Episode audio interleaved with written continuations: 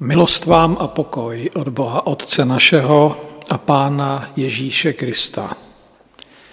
Milí bratři a sestry, budeme se věnovat 18. žalmu. A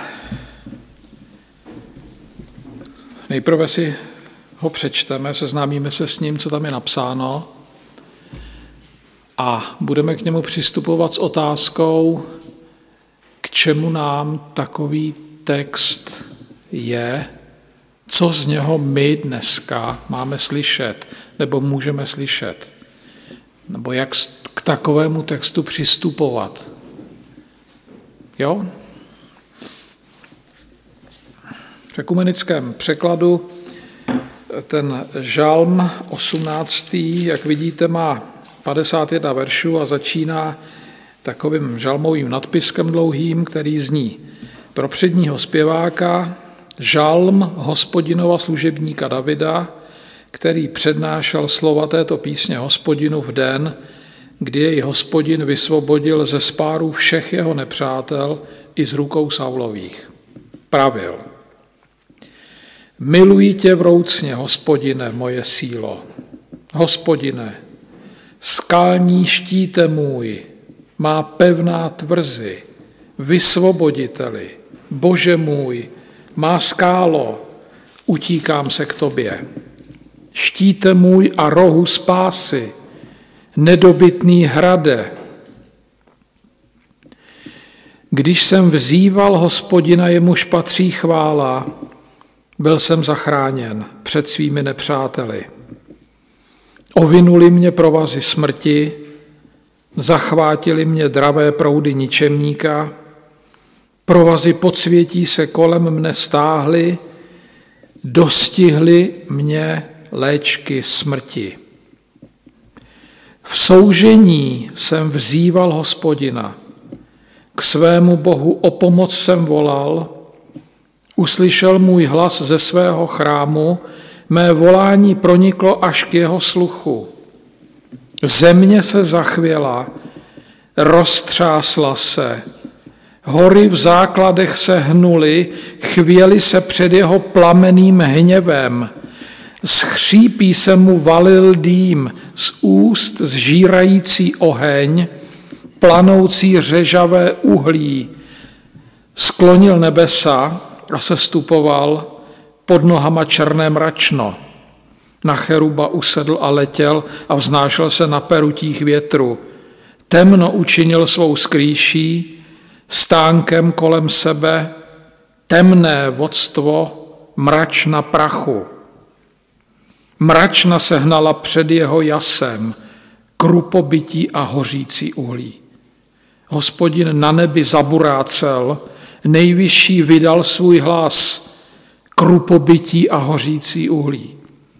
Vyslal své šípy a rozehnal mračna, množstvím blesku je uvedl ve zmatek, tu se objevila korita vod, základy světa se obnažily.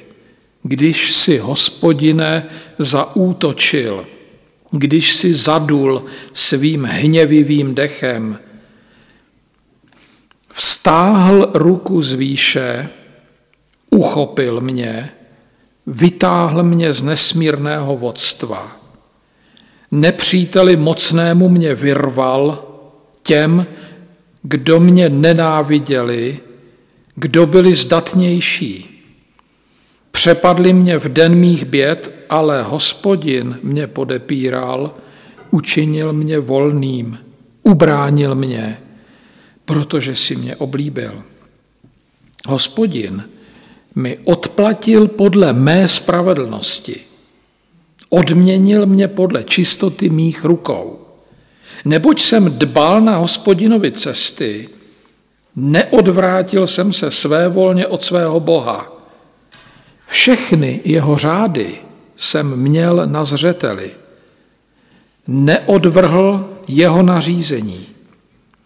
Jeho jsem se dokonale držel, varoval se nepravosti, podle mé spravedlnosti mě hospodin odměňoval, podle čistoty mých rukou tak, jak jevila se jemu. Ty věrnému osvědčuješ věrnost, muži dokonalému svou dokonalost, rizímu svou rizost osvědčuješ, s neupřímným se však pouštíš do zápasu. Ty lid ponížený zachraňuješ, ale povýšené nutíš sklopit oči. Ty mi rozsvěcuješ světlo, hospodine. Můj Bůh září do mých temnot. S tebou proběhnu i nepřátelskou vřavu. Se svým Bohem zdolám hradbu, s Bohem, jehož cesta je tak dokonalá. To, co řekne hospodin, je protříbené. On je štítem všech, kteří se k němu utíkají. Kdo je Bůh, kromě hospodina? Kdo je skála, ne Bůh náš? Bůh, který mě opásává statečností a mou cestu činí dokonalou, ten dává mým nohám hbitost laně, na mých posvátných návrších mi dopřává stanout, učí bojovat mé ruce a mé paže napnout bronzový luk. Podal si mi štít své spásy. Tvoje pravice mě podepírá. Tvá mírnost mé síly rozmnožila. Dal svolnost mým krokům, nohy se mi nepodvrtnou. Budu stíhat nepřátele a dopadnu je. Nevrátím se zpět, dokud je neudolám. Rozdrtím je, že už nepovstanou. Pod nohy mi padnou. Opásal s mě statečností k boji. Ty, kdo povstávají proti mně, sám srazíš. Obrátil si na útěk mé nepřátele. Navždy umlčím ty, kdo mě nenávidí. Budou volat o pomoc a nikdo je nespasí. Volat k hospodinu, ale nikdo neodpoví. Roztlučuje, budou jako prach ve větru, smetuje jak bláto z ulic. Dal jsi mi vyváznout z rozbrojů lidu. Vůdcem pro národu si mne ustanovil, sloužit bude mi i lid, který jsem neznal. Na slovo mě poslechnou, cizinci se budou vtírat do mé přízně, cizinci, jak tráva zvadnou, vypotácejí se ze svých hradišť. Živ je hospodin, požehnaná je skála moje, Vyvýšený je Bůh, má spása, Bůh, jenž mě pověřil vykonáním pomsty. Národy mi podrobuje. Vysvoboditeli od nepřátel. Pozvedáš mě nad ty, kdo proti mně povstávají. Ty mě, násilníku, vyrveš. Proto ti vzdám, hospodine, mezi pronárody chválu. Budu zpívat žalmy tvému jménu. Velká vítězství dopřává svému králi, prokazuje milosedenství svému pomazanému, Davidovi a jeho potomstvu na věky.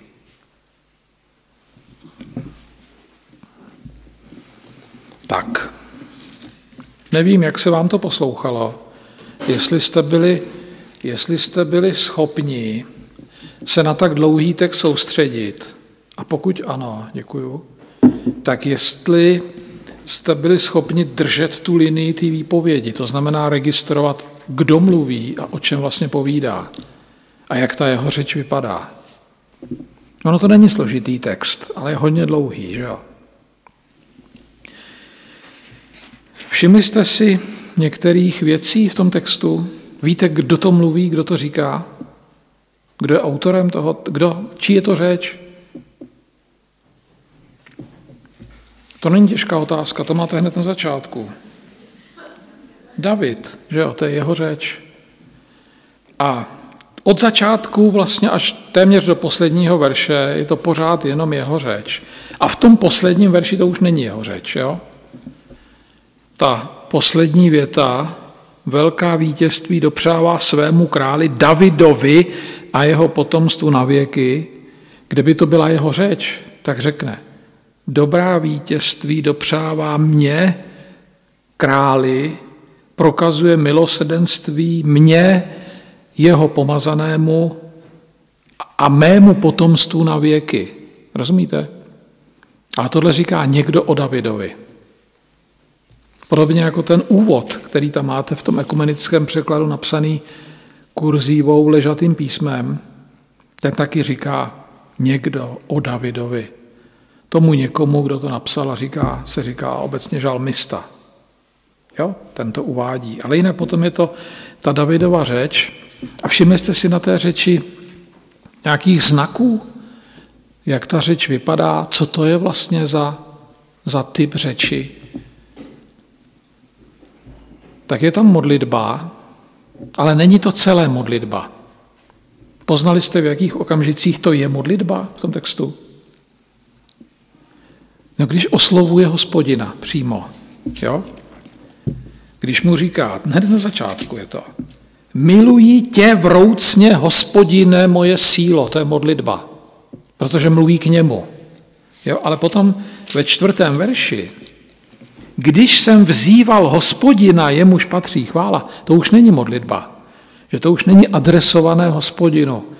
Kdyby to byla modlitba, tak by to znělo, když jsem tě vzýval, hospodine, tebe jemuž patří chvála, tak si mě zachránil. A této větě v tom čtvrtém verši se říká vyznání víry. On tam mluví o Pánu Bohu. Takže chvíli mluví k němu a chvíli mluví o něm. Jo? Tak se to pořád střídá v tom žalmu. A dá se poznat prostě, kdy mluví k Pánu Bohu a kdy mluví o něm. A teď, tam je takový výrazný text o Pánu Bohu, který je trošku děsivý. To je od toho 9. do 16. verše. Tomu textu se říká teofánie, protože on tam popisuje, jakým způsobem se v jeho životě ten hospodin zjevil. Teofánie je zjevení. Jo? A to zjevení z toho trošku naskakuje husí kůži v okamžiku, kdy si představíte, že by se takovým způsobem zjevil i vám. Jo? Takže to je takový, taková hodně stará část toho hymnu. No a potom jsou tam takové zvláštní prvky, kterých si budeme postupně všímat. On mluví chvilinku o sobě, chvilinku mluví o Bohu, chvilinku mluví o těch nepřátelích a chvíli se k tomu Bohu modlí. A pořád se to takhle prolíná různě. Ale hlavně to od někud někam vede, jestli jste si všimli. Jo? Někde to začíná a někde to končí. Není to neuspořádaná změť myšlenek.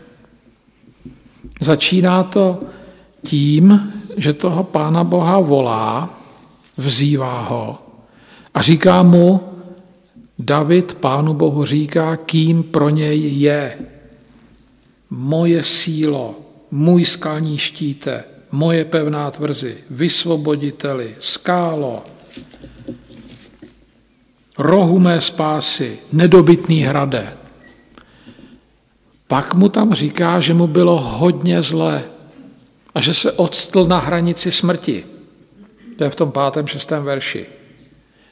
A pak mu říká, že má s tím Pánem Bohem osobní zkušenost, kdy ten Pán Bůh slyšel jeho modlitby, vstoupil do jeho života a zachránil ho z té smrti, kterou prožíval.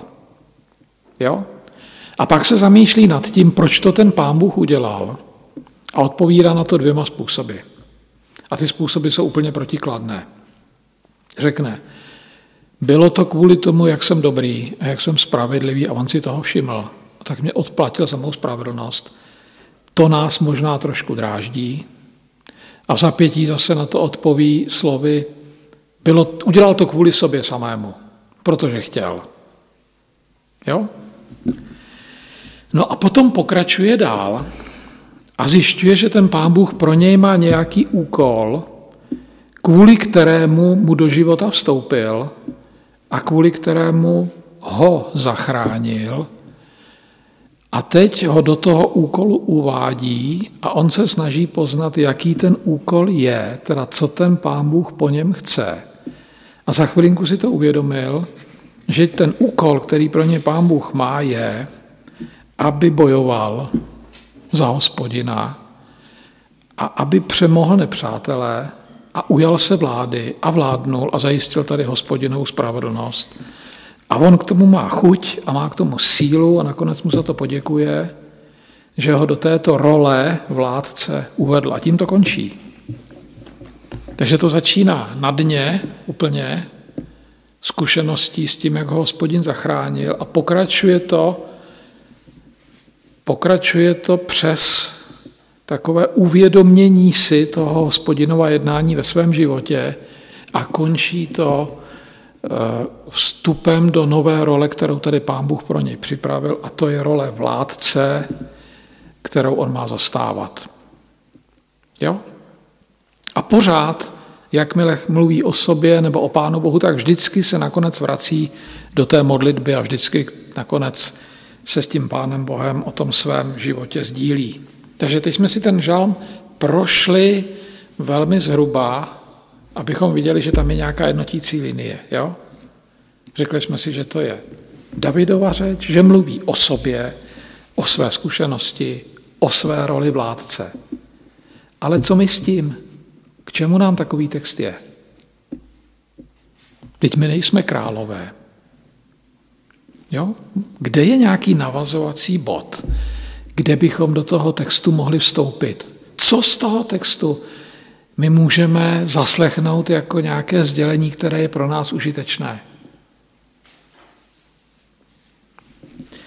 Tak to je taková otázka, kterou, která nás bude zaměstnávat a na kterou budeme hledat tady dneska večer a zítra ještě odpověď. A než teda se, než teda se do toho pustíme, tak si řekneme jenom pár slov obecně k tomu žalmu. Možná, nevím, jestli mám říkat něco obecně ke knize žalmů. Možná ne, to už bychom zdržovali. Řekneme něco obecně k tomuto žalmu. Jo? Je to velmi starý text. Jmenuje se Královský, je to Královský žalm. To jsou žalmy, ve kterých mluví buď David, anebo král, anebo které jsou určeny pro krále přímo výslovně. Takový je žalm třeba 89, nebo žalm 2, žalm 110. Jo? To prostě počítá s tou rolí toho krále. Je to proto, že takové žalmy ten král musel slyšet, když navštívil tu bohoslužbu chrámě. Tak mu tyhle ty žalmy tam říkali. A on z nich měl slyšet, jak má vládnout, co se od něj očekává. Protože králové potřebují nějaké podněty, které budou korigovat jejich vládnutí, aby se z toho krále nestal tyran. Jo? Takže tyhle ty žalmy měly toho krále kultivovat. Ten žalm říká jednu, no, hodně důležitých věcí, ale takovou zásadní věc na adresu krále říká, že z člověka se král může stát pouze jedním jediným způsobem. A to tehdy, když o tom, že z člověka se král stane, rozhodne hospodin. Ne, když si to člověk zamane a když se proto sám rozhodne. Jo, to vůbec nezáleží na jeho vůli, to záleží na vůli hospodinově a ještě ale není vyhráno. Protože hospodin se může pro někoho rozhodnout a pak záleží na součinnosti toho člověka, pro kterého se hospodin rozhodl, jestli teda bude dělat to, co hospodin po něm chce. Když to nebude dělat, tak skončí. To je případ Saula. David to dělal. A David o tom v tomto žalmu podává svědectví. A to je první důležitá věc, kterou z toho můžeme slyšet. Že když máme splnit úkol, a každý člověk má nějaký úkol od hospodina,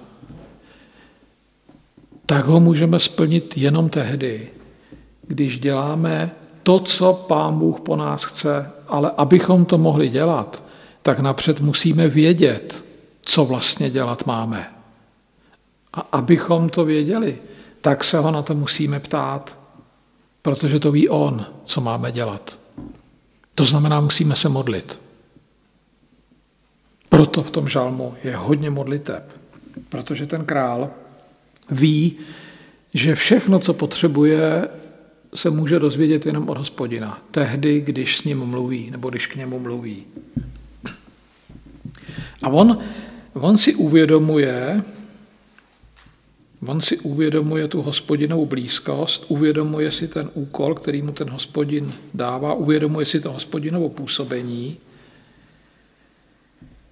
a zpívá o tom, protože ten žalm je píseň. Když to člověk, když si člověk uvědomí, že na něj hospodin působí a reaguje na to, odpovídá na to, děkuje Pánu Bohu, modlí se, tak vlastně tím Pána Boha oslavuje. Proto i ten žál můžeme považovat za způsob oslavy hospodina. Na tom Davidovi my dneska, když ten žalm čteme, tak na tom Davidovi něco vidíme a něco, něčeho si máme všimnout. Něco si na něm máme uvědomit, nejen o něm, ale zejména o nás. Protože na tom žalmu, a proto jsem ho vybral, na tom žalmu si my, posluchači toho žalmu, nebo čtenáři toho žalmu, máme uvědomit, jak důležité je vědět, kdo vlastně jsem kde jsem, kam ten hospodin mě postavil, kde být mám, jaký mám úkol, kdo jsem a k čemu tady jsem.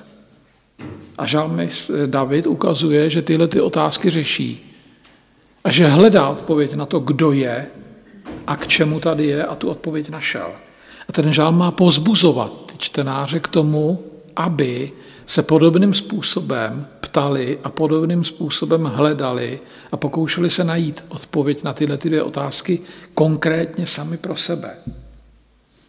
A ukazuje, ten žalm ukazuje, že ty otázky nebo ty odpovědi mohu zjistit jenom stálým zřetelem k hospodinovým činům a slovům. To znamená, O tom, kdo jsem a k čemu tady jsem, se můžu dozvědět jenom tehdy, když si všímám, co hospodin dělá a co hospodin říká obecně i v mém životě. Rozumíte tomu? Odpověď na otázku, kdo jsem a k čemu jsem, se na základě tohohle žalmu můžu dozvědět tehdy, když přemýšlím o tom, co Bůh dělá a říká a jakým způsobem do mého života vstupuje. To znamená, když jsem citlivý na jeho působení v mém životě. Tak to jsem teď ten žalm trošku charakterizoval. A teď řeknu takové formální, formální věci. Tento žal máme ve starém zákoně dvakrát, to asi víte, že jo? V podstatě v úplně totožném znění. Víte, kde je ten druhý? To druhé znění žalmu 18 pod jakým číslem ho najdeme v Bibli? Najdeme ho pod číslem 22, ale ne v knize Žalmu, nýbrž ve druhé knize Samuelově.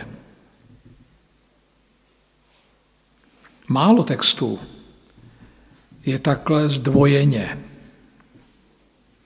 A proč jsou v tom starém zákoně dvakrát?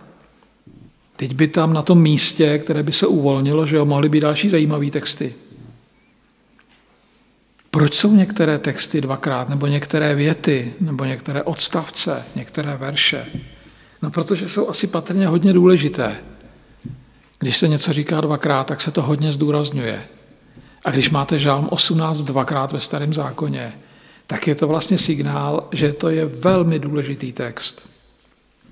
Něčím je pro nás důležitý, jo, když je tam řečen dvakrát. Další věc tom žalmu 18 jsou některé motivy shodné s žalmem 89, který je taky o Davidovi. Skoro jako by to byly paralelní texty. S žalmem 2 a s takzvanou Možíšovou písní, která je ve 32. kapitole 5. knihy Možíšovi. Jako kdyby ten David, když mluví, tu Možíšovu píseň znal a teď na základě té Možíšovy písně o sobě přemýšlel a přemýšlel o tom Pánu Bohu. Říká vám něco Možíšova píseň? Kolik máme Možíšových písní ve starém zákoně? Jednu, dvě nebo víc? Kolik jich je? Tak jsou tam dvě Možíšovy písně.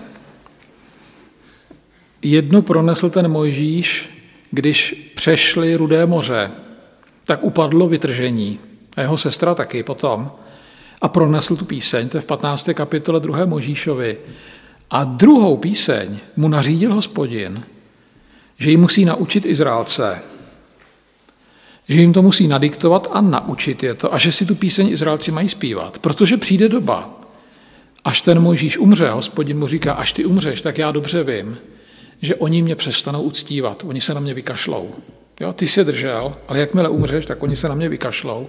Ale zůstane tady po tobě v jejich mysli ta písnička a když oni si tu písničku budou zpívat, tak je ta písnička přivede k tomu, že se mají ke mně vrátit. Takže hospodinu záleží na tom, aby se ten jeho lid k němu vrátil. A ještě předtím, než ten lid odpadne, tak hospodin podnikne opatření, jak to mají udělat, aby se k němu vrátili, a to je ta písnička. Jo? A my si taky říkáme boží lid, ale už ji nepotřebujeme, takovýhle písničky, že jo? Protože my se už umíme vrátit sami, bez nějakých písniček, který hospodin chce, abychom zpívali. Ale i tak je dobré si tu písničku přečíst. A já pořád vyzývám lidi, kteří mají nadání hudební, aby se pokusili zhudebnit. Třeba by potom mohla být zařazena do zpěvníku. Počítám, že by mohla mít tak 18 až 35 slok. A když je totiž s melodí, tak se lepší učí. Takže ty motivy té Možíšovy písně v tom žalmu 18. jsou. V tom žalmu v tom žalmu jsou dvě části v podstatě. Jedna část popisuje, jak, se, jak hospodin vstoupil do Davidova života a zachránil ho v takovém bytostném ohrožení. A ta druhá část toho žalmu popisuje, jak ho hospodin uvedl do role krále a dělí se to v té otázce ve 32. verši. Jo, tam, je, tam se to dělí na dvě poloviny.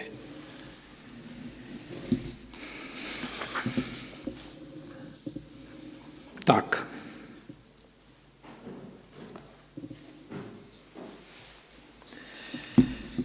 To bylo obecně k tomu žalmu. A teď začneme postupně se do toho ponořovat. Ten žalm má takzvaný žalmový nadpisek, který k tomu žalmu někdo dodal, abychom věděli, jak ten žalm máme číst. Jo? A ten žalmový nadpisek zní, ten je psán právě tou kurzívou na začátku v tom prvním verši. Vypadá to, jako kdyby to tam ti ekumeniští překladatelé sami vložili, ale nevložili. Jo? Ono to skutečně v tom původním textu je, akorát oni tou kurzívou naznačili, že to není od toho Davida, že to je od někoho jiného, kdo prostě tomu ten nadpisek dodal. Pro předního zpěváka je tam napsáno, pro služebníka hospodinova, pro Davida, který mluvil pro hospodina, slova této písně v den, kdy hospodin způsobil vysvobození jej z rukou všech jeho nepřátel a z ruky Saulovi. Takhle zní celý ten nadpisek. V tom nadpisku je řečeno, ke komu je ten text určen, kdo ho má používat. První je přední zpěvák, pro předního zpěváka nebo pro předspěváka. To znamená, že se ten text má zpívat při bohoslužbách a při těch bohoslužbách je stanoven nějaký zpěvák, který ty lidi vede k tomu, aby to zpívali a určuje, jak se to má zpívat. Takže ten text se má používat při bohoslužbách, vlastně říká to první slovo. Jo, vy, vy, když se účastníte bohoslužeb, tak byste měli být s tímto textem konfrontováni. Takhle to je stanoveno. To je u mnoha žalmů takhle řečeno. Druhý adresát, a mi napsáno, pro služebníka hospodinova. Takže ten, kdo to má slyšet, je, nebo to obráceně to řeknu, ten žalm je určen pro někoho, kdo slouží hospodinu. Kdo to je? Kdo slouží hospodinu? Ekumenická Bible toho služebníka hospodinova stotožňuje s Davidem. Žalm hospodinova služebníka Davida, který přednášel slova této písně. Takhle to překládá ekumenický překlad. Jo? Tím to trošku zjednodušuje. Ale v tom původním textu je napsáno, že, je, že má víc adresátů. Ten text toho předního zpěváka, pak služebníka hospodinova, pak Davida. Jo? A kdo je to služebník hospodinův? Co víte o hospodinovi služebníkovi?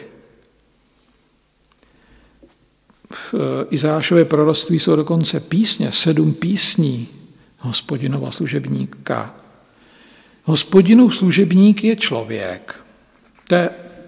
Ten je na opačné straně společenského spektra než král, protože slovo služebník znamená totéž, co otrok, jak v řeštině, tak v hebrejštině. Král je nejvýše postavená figura ve společnosti a služebník je nejníže postavená figura ve společnosti, to je otrok. Jo? Rozdíl mezi králem a služebníkem je v tom, že král je vládce a určuje, co budou ostatní dělat. A služebník je v pozici, že mu někdo určuje, co bude dělat. Ten nemá svou vůli služebník, otrok. Jo? Vůlí otroka je vůle jeho pána. Otrok je pracovní nástroj, který vykonává to, co dělá jeho pán. Služebník je tedy ten, kdo nemá vůli a kdo plní cizí vůli, to znamená vůli svého pána. A tím pánem tohoto služebníka je hospodin.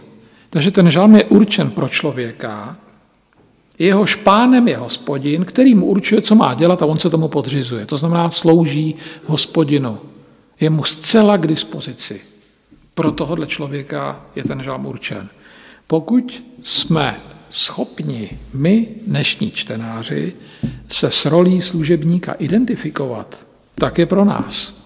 Tak ho můžeme číst, můžeme si ho vztahovat do svého života, ale pokud nám to dělá problémy a zdá se nám ta role toho služebníka příliš ponižující a znehodnocující, tak bychom si měli klást otázku, jestli to je pro nás. Jestli bychom spíš neměli číst ty žalmy, které jsou pro toho krále, tak třetí je ten David.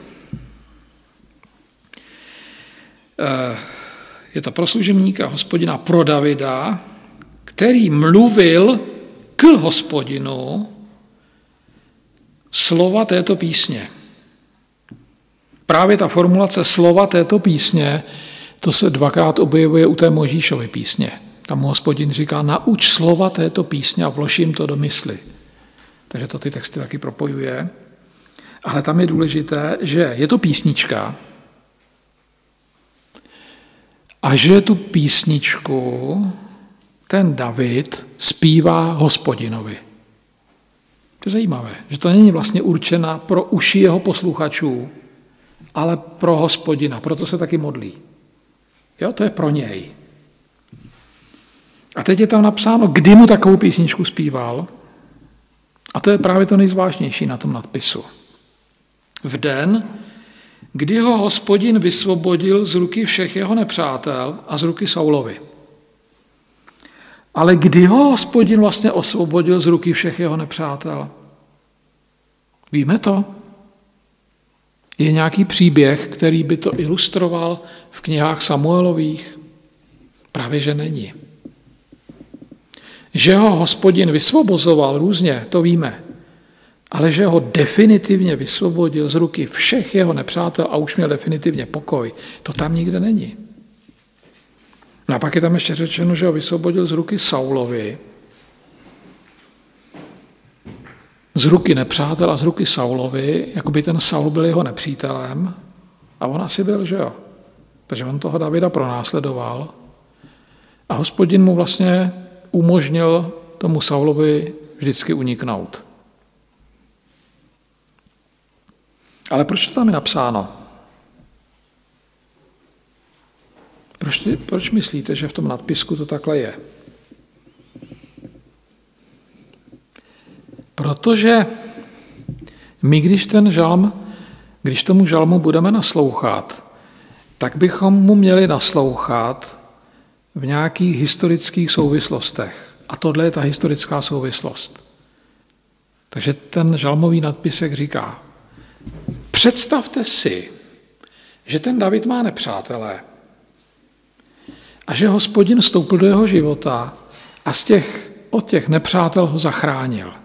A v tomto okamžiku, to je hodně silná zkušenost, když člověk je zachráněn od nepřátel, v tomto okamžiku se ten David rozespívá a pronese tuhle tu píseň. Jo? V takovémhle situaci bychom ten žal měli číst jako výpověď o nějaké hodně silné zkušenosti, kterou ten člověk má s hospodinem. A na základě té zkušenosti mluví. Tak, to byl ten žalmový nadpisek. Ten nám to trošku nastavoval. A teď jsou ta první, teď jsou ta první Davidova slova. A on, pánu Bohu, on pánu Bohu říká věc, kterou ekumeničtí překládají milují tě vroucně, hospodine.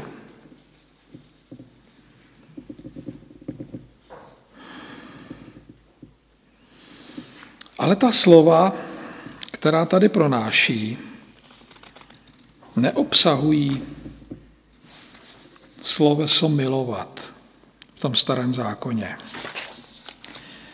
To sloveso, které tady použito, znamená slitovat se, omilostnit, chovat se milosrdně nebo milostivě.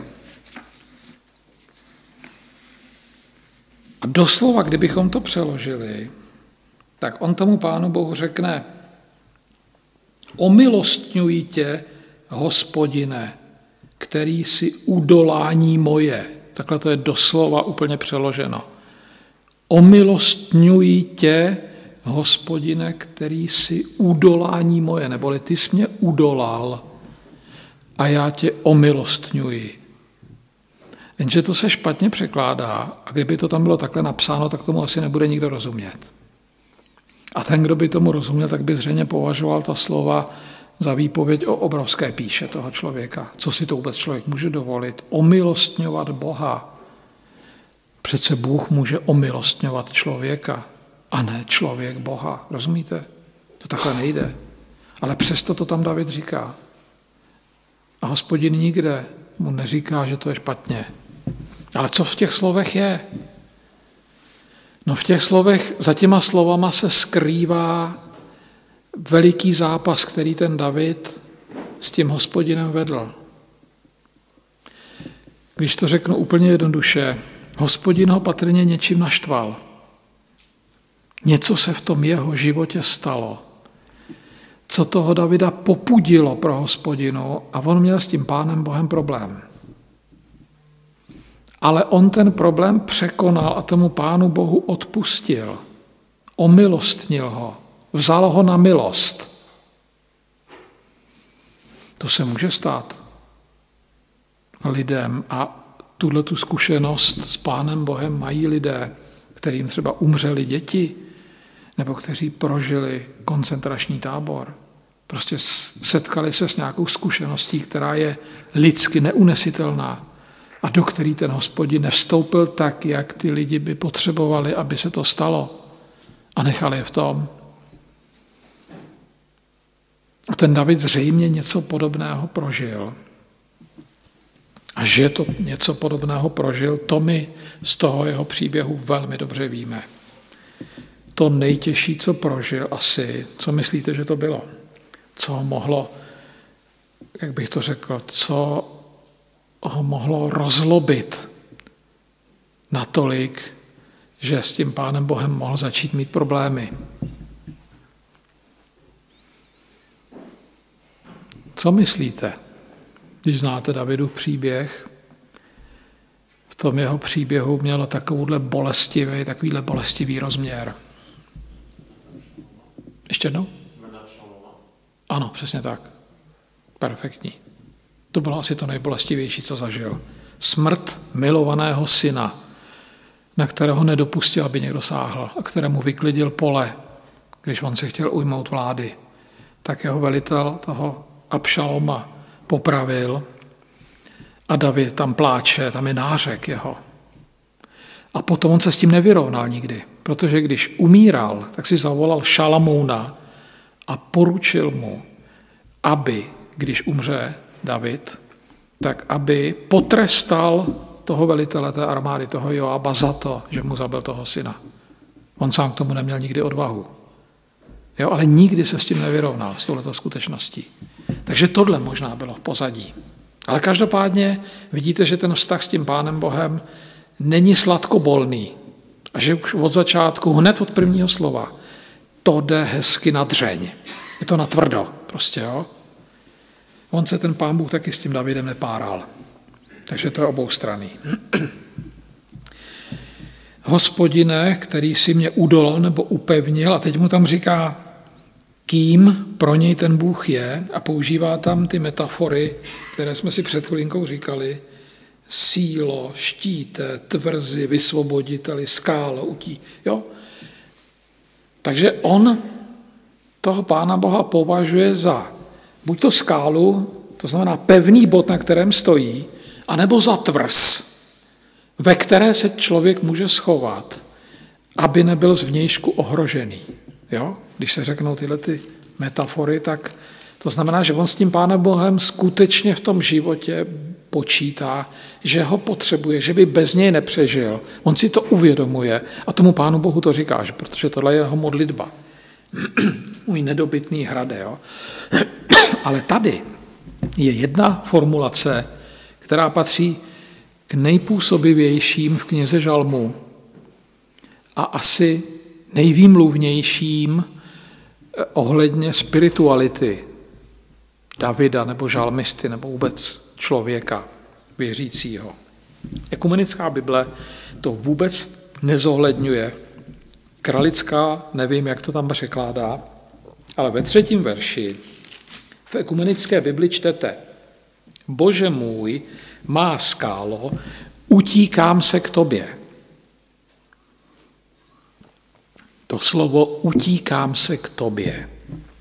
Tam je použito sloveso, které v češtině znamená schoulit se. Ne někam utíkat, ale schoulit se v náručí matky. To je pocit, který známe ze svého dětství a je to gesto, které po, velmi rádi poskytujeme svým dětem, když oni, oni potřebují cítit absolutní bezpečí a být ujištěni o ochraně. Jo? To je pocit, který my potřebujeme a který sdílíme. A David tady sděluje, že tento pocit zažívá u hospodina že si připadá, jako kdyby ho hospodin bral do náručí, obejmul a on se v něm, v tom náručí, schoulil. Dokonce jako kdyby se do toho hospodina zavrtal a stal se až součástí toho hospodina. Jo, to děti taky dělají, že se zavrtají do té maminky. To znáte. Bože můj, moje skálo, choulím se v tobě, mu tam říká.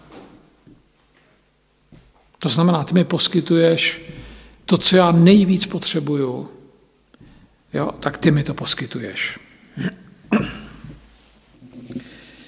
Tak. A pak on otevře před Pánem Bohem problém, který měl a řekne vlastně, co se stalo, z čeho vychází. On řekne, ve čtvrtém verši. Chvály hodného vzýval jsem hospodina a od mých nepřátel byl jsem vysvobozen.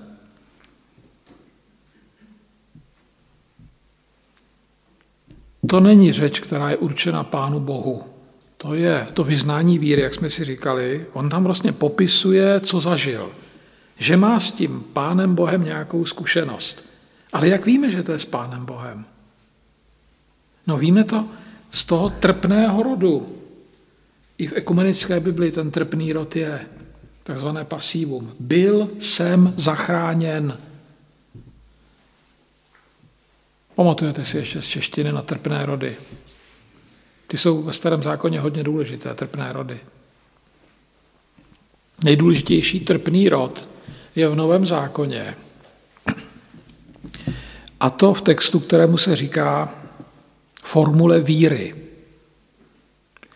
To je v 15. kapitole prvního listu korinským.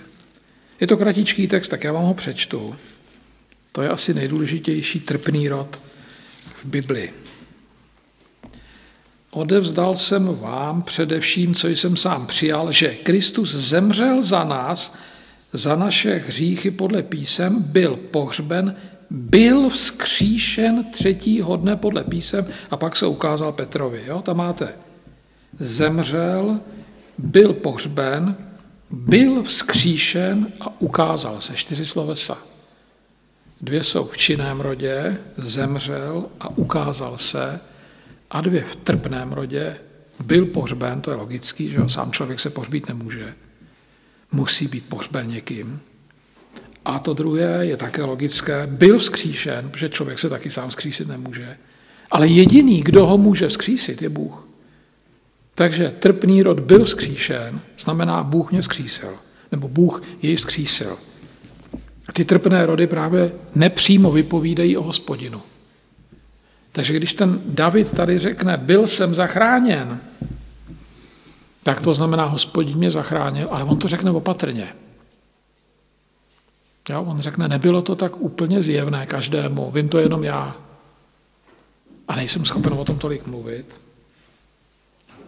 Ale pak to řekne tvrdo. Napřed to řekne opatrně v tom čtvrtém verši a pak to též řekne v sedmém verši, to zopakuje, ale tam už je to jasný. Tam už nepoužívá trpný rod, ale činný. To máte. Volám k Bohu mém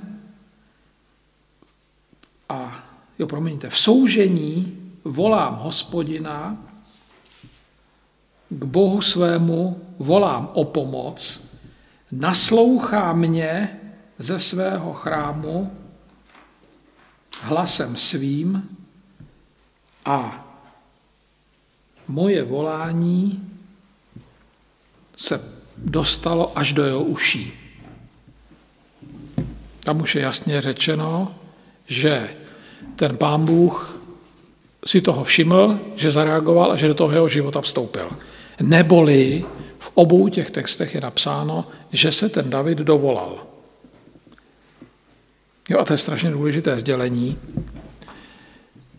které my můžeme převzít z toho žalmu, protože ten David se vlastně sdílí s tím, jakou má zkušenost. On tady říká, když mi bylo zlé a volal jsem na hospodina, nenechal mě ve štychu, ale vstoupil do toho. Takže když vy potřebujete pomoc, musíte si o ní říct. Vyplývá z toho textu.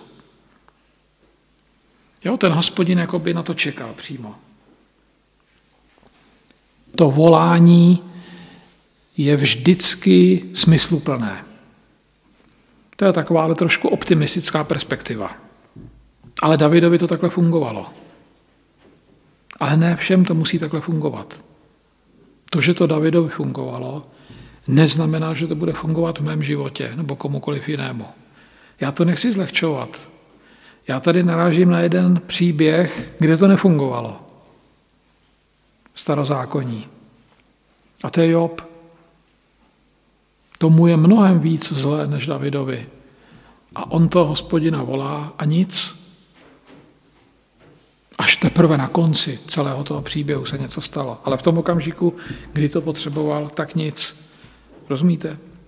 Ale nechtěl jsem to tím schodit.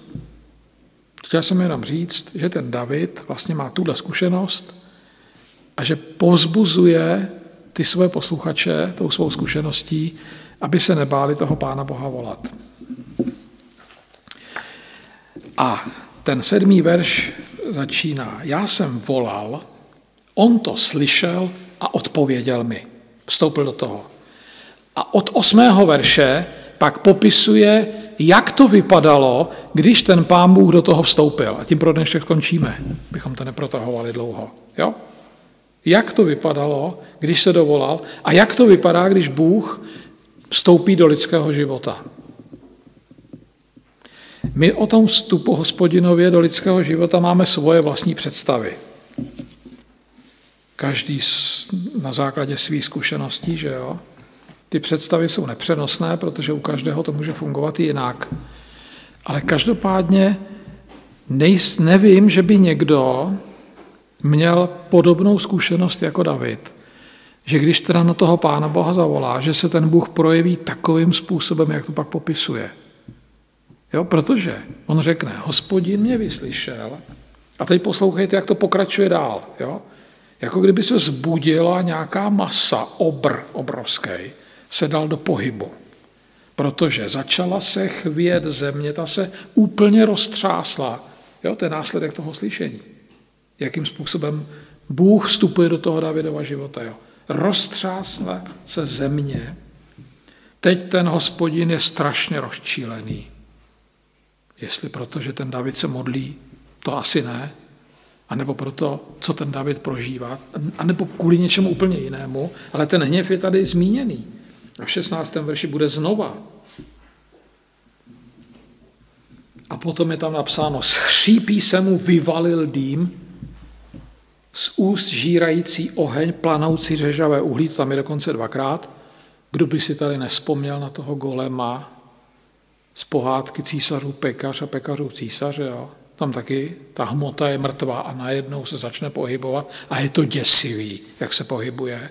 Jo, ten popis je velmi podobný tomu. Teď. Jo, teď mu začne tady schřípí, je tohle, to začne mu tady vystupovat dým, šléhat blesky a plameny. A teď on chytne rukou nebesa, stáhne si ta nebesa dolů a začne se stupovat ze zhora, přichází, začne se pohybovat, jde jakoby vstříc tomu Davidovi, pak si obstará toho cheruba, není, letí na něm, znáčí se na perutí větru a přitom kolem něj je temnota, takže on sám je skrytý. Ten David ví, že tam ten Bůh je, ale nevidí ho, protože on je ukrytý v té temnotě. To máte napsáno v tom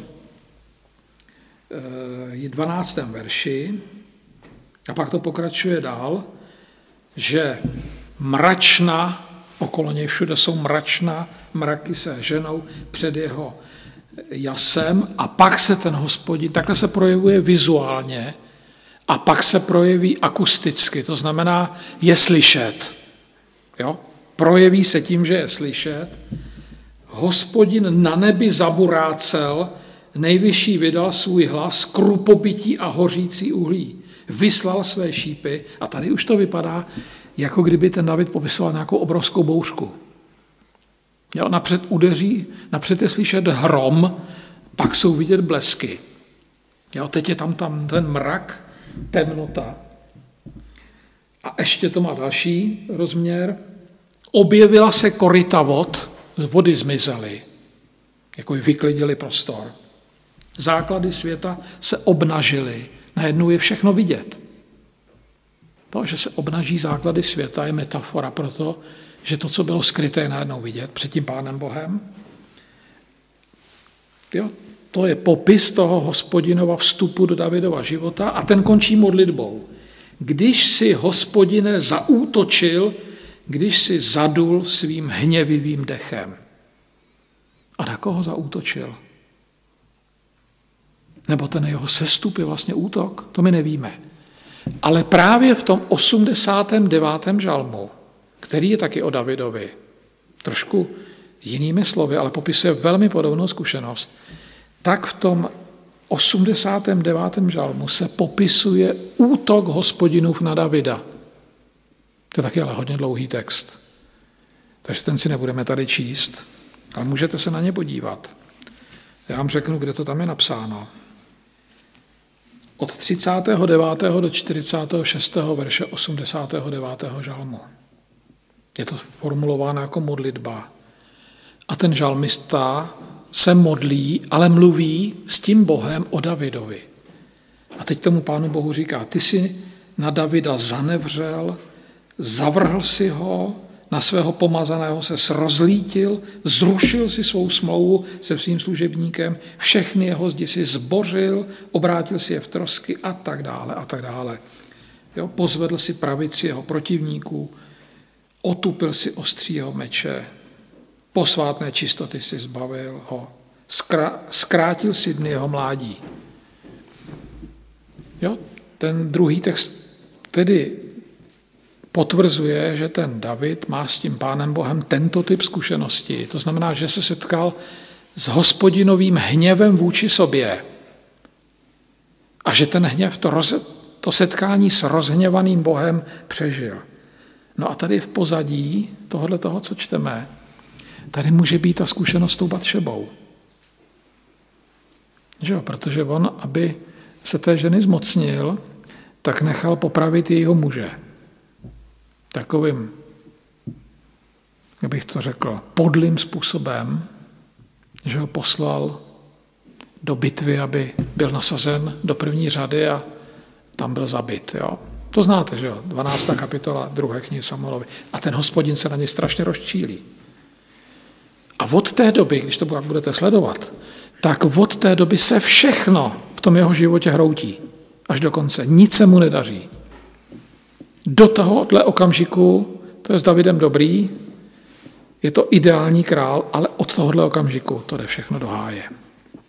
Takže je možný, že tyhle ty dvě zkušenosti nějak souvisí s tím eh, Davidovým selháním, které je teda hrozné a nikde není zamlčena.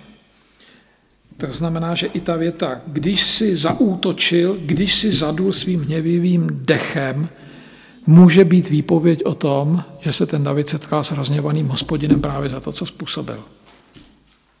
Ono mu bylo zlé, volá hospodina, ale když se ho dovolá, tak se dovolal někoho, kdo na ně zaútočil. To je strašný. Ale není to ojedinělé ve starém zákoně. Není to ojedinělé, nesvědčí to o tom, že by Bůh byl krutý, jak si z toho někdy milně vyvozujeme. Svědčí to o tom, že hospodin o svůj lid pečuje různým způsobem. Někdy ten lid vodí, když se ten lid chová jako ovečky, které si dají říct a dělají to, co ten ovčák, ten pastýř říká, a někdy musí se řezat. To tehdy, když ty ovečky nedělají to, co ten ovčák říká a chodí tam, kam nemají třeba. A ten David patrně zažil obě zkušenosti. To znamená, jak tu náruč hospodinovu, tak ten hospodinův hněv. A nikde ta zkušenost s rozněvaným hospodinem je ve starém i v novém zákoně hodně častá a všimněte si, že nikde člověk, který má zkušenost s rozněvaným hospodinem, se toho hospodina nevzdá. Naopak, čím víc ten hospodin je rozněvaný, čím víc útočí, tím víc se k němu ten člověk, tím víc k němu ten člověk lne a tím více ho drží. My bychom řekli, že ho tím odpuzuje, ale ono to naopak. A tím pro dnešek skončíme. Děkuji vám za pozornost.